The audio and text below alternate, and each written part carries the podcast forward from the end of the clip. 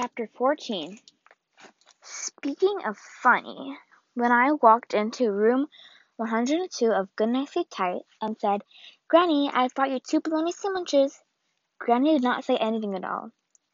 I, expect, I expected her to curse the very existence of a bologna, or tell me that she was not hungry, but Granny said nothing. Granny, I said. I went over to the bed. I pulled back the covers. Granny was not there.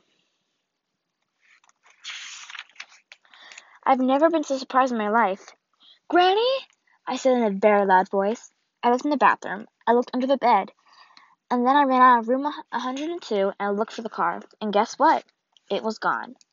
I went back into the room and I saw Granny's plaid suitcase was not on her luggage rack. I felt dizzy. The whole room was spinning. I couldn't breathe. Where would Granny go without me? I was the reason for her existence. She had told me so many times. She said that what kept her alive was looking out for me and teaching me to make the most of my gifts. I bent over and put my hands on my knees. I took deep breaths. I looked down the spinning room. That's when I saw it an envelope with my name on it. Inside the envelope, there were several folded pieces of paper. I unfolded them very, very slowly. Dear Louisiana, those words, those were the words written at the top of the first page. It was a letter. Granny had written me a letter. She never written me a letter. And why in the world would she write me a letter? From the very first minute of my life that I could recall, Granny was with me and I was with her. Why would you write someone a letter when you're always and forever by their side? You wouldn't. Unless, of course, you intend not to be by their side any more. I opened the palm tree curtains and sat down on the bed and stared out the window. I heard a, a rustling. Was it wings? Was Clarence the crow somewhere nearby? Had he come to save me? And then, my goodness, I realized that rustling was the letter. My hand was trembling, and the pages of the letter were brushing up against each other. It was at this point that I understood the tragedy was the process of occurring. The sky outside the window was good sleep tight, was blue, blue black, and the curtains had palm trees instead of peaches and Granny was gone, I could feel the world whizzing past me. I once had a teacher named Miss McGregor who said that the world was turning very slowly on its axis. It is moving infinitesimally, Miss McGregor. Infinitesimally. She said the word very slowly. She stretched it out. Infinitesimally. Infin it as Amelie, so that you could hear the infinite of the word when she said it. Miss Gregor always had dried up spit in the corner of her mouth, but she was a very patient woman and a very truthful person. I liked Miss McGregor. I could not imagine telling her a lie.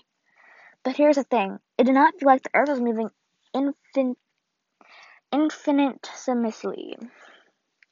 It felt like it was hurtling and jerking all the way through a lonely darkness. To my way of thinking, you never knew where the earth was going to lurch and go somewhere entirely unexpected.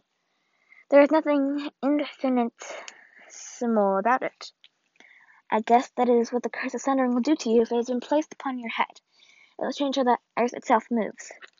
Oh, Raymie and Beverly. Oh, Archie and Bunny. Oh, Granny.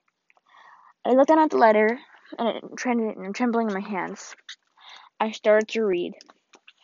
Chapter 14 Dear Louisiana, I read, you must be brave. Well, that first sentence made me mad. I was tired of being brave, just like I was tired of imposing and preserving. But I went on reading. I'm going to tell you some more things that you must know, that perhaps you should have known all along. I could feel my heart sink all the way down to my toes. I knew it. I knew this was a letter of goodbye. I could tell. It was almost more than I could bear. But I had to bear it, didn't I? What choice did I have? I read on. I know that the story. I know that you know the story of the curse, but what I have never told you is that I saw my father that night. The night he saw my mother in half, and he walked away without putting her back together again. I was standing at the window of the hotel room.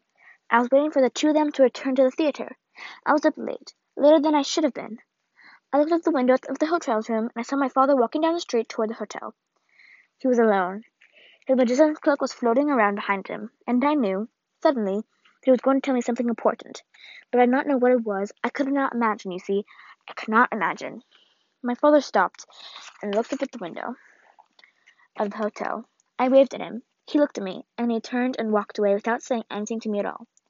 In that moment, when my father left without telling me anything, is the moment when the curse truly began. That was a true moment of sundering. I closed my eyes. I could see small Granny, young Granny, standing at the window of the hotel room, watching her father turn and walk away from her. It made my heart hurt. Poor Granny. At least she had all her teeth then. I read on. In these last few days, my father has appeared to me again and again. In Florida, I woke up from a dream from calling out my name, speaking to me at last, and I knew that we must go to Elf Ear immediately. That is why we're in such haste, Louisiana. I felt as if I was being summoned.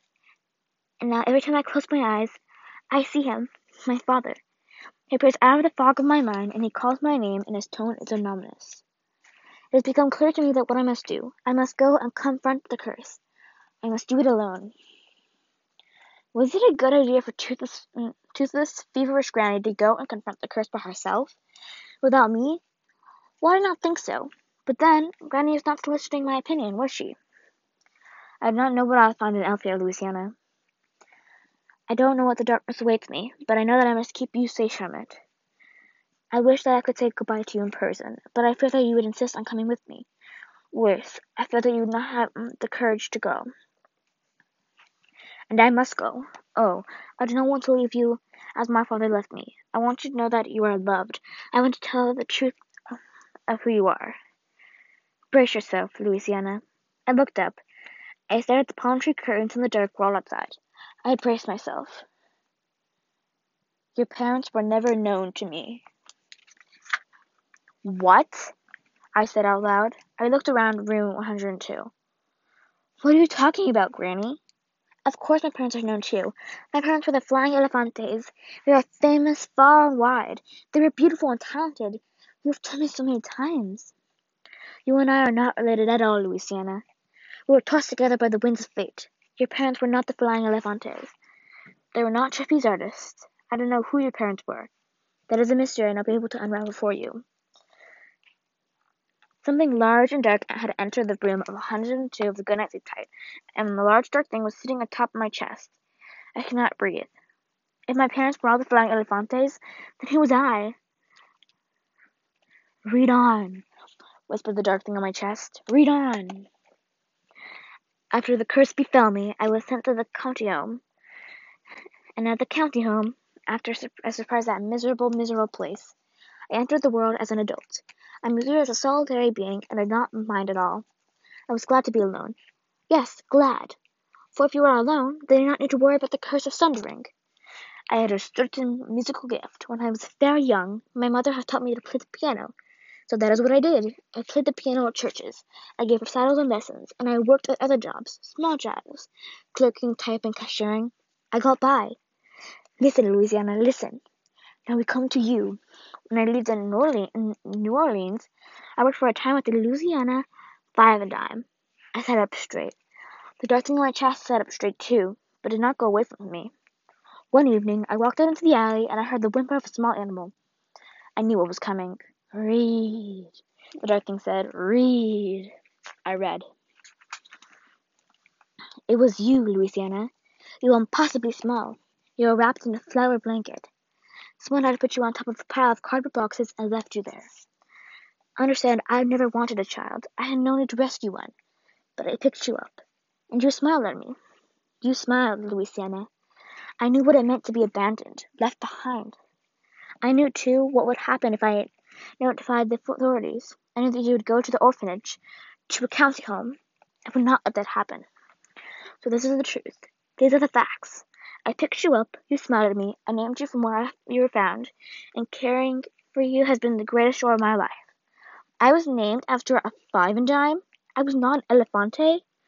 Someone had left me in an alley. I couldn't breathe. I would give anything to stay here with you, but the curse will not be denied. See how it is even now getting dark and work is pulling us apart? Please understand. I am old and very unwell, and I feel there's little time left for me. My father will not stop calling my name. I must go and face the curse. I will try to return, but in case something prevents me, in case my time is too short, I want to tell you this. Do not come after me. The curse is too dangerous. I wish that I had time to see you to safety. But you are really Rosalind. You are not alone in this world. You will find a way. And please remember this. Someone put you down in that alley, but I picked you up. And perhaps what matters is when it all is said and all is done, it is not who puts us down, but who picks us up. I have loved you with the world, the whole of myself, Louisiana. You will always and forever be loved by me. I have gone to Elf Ear set us both free. Do not forget that you can sing. I love you.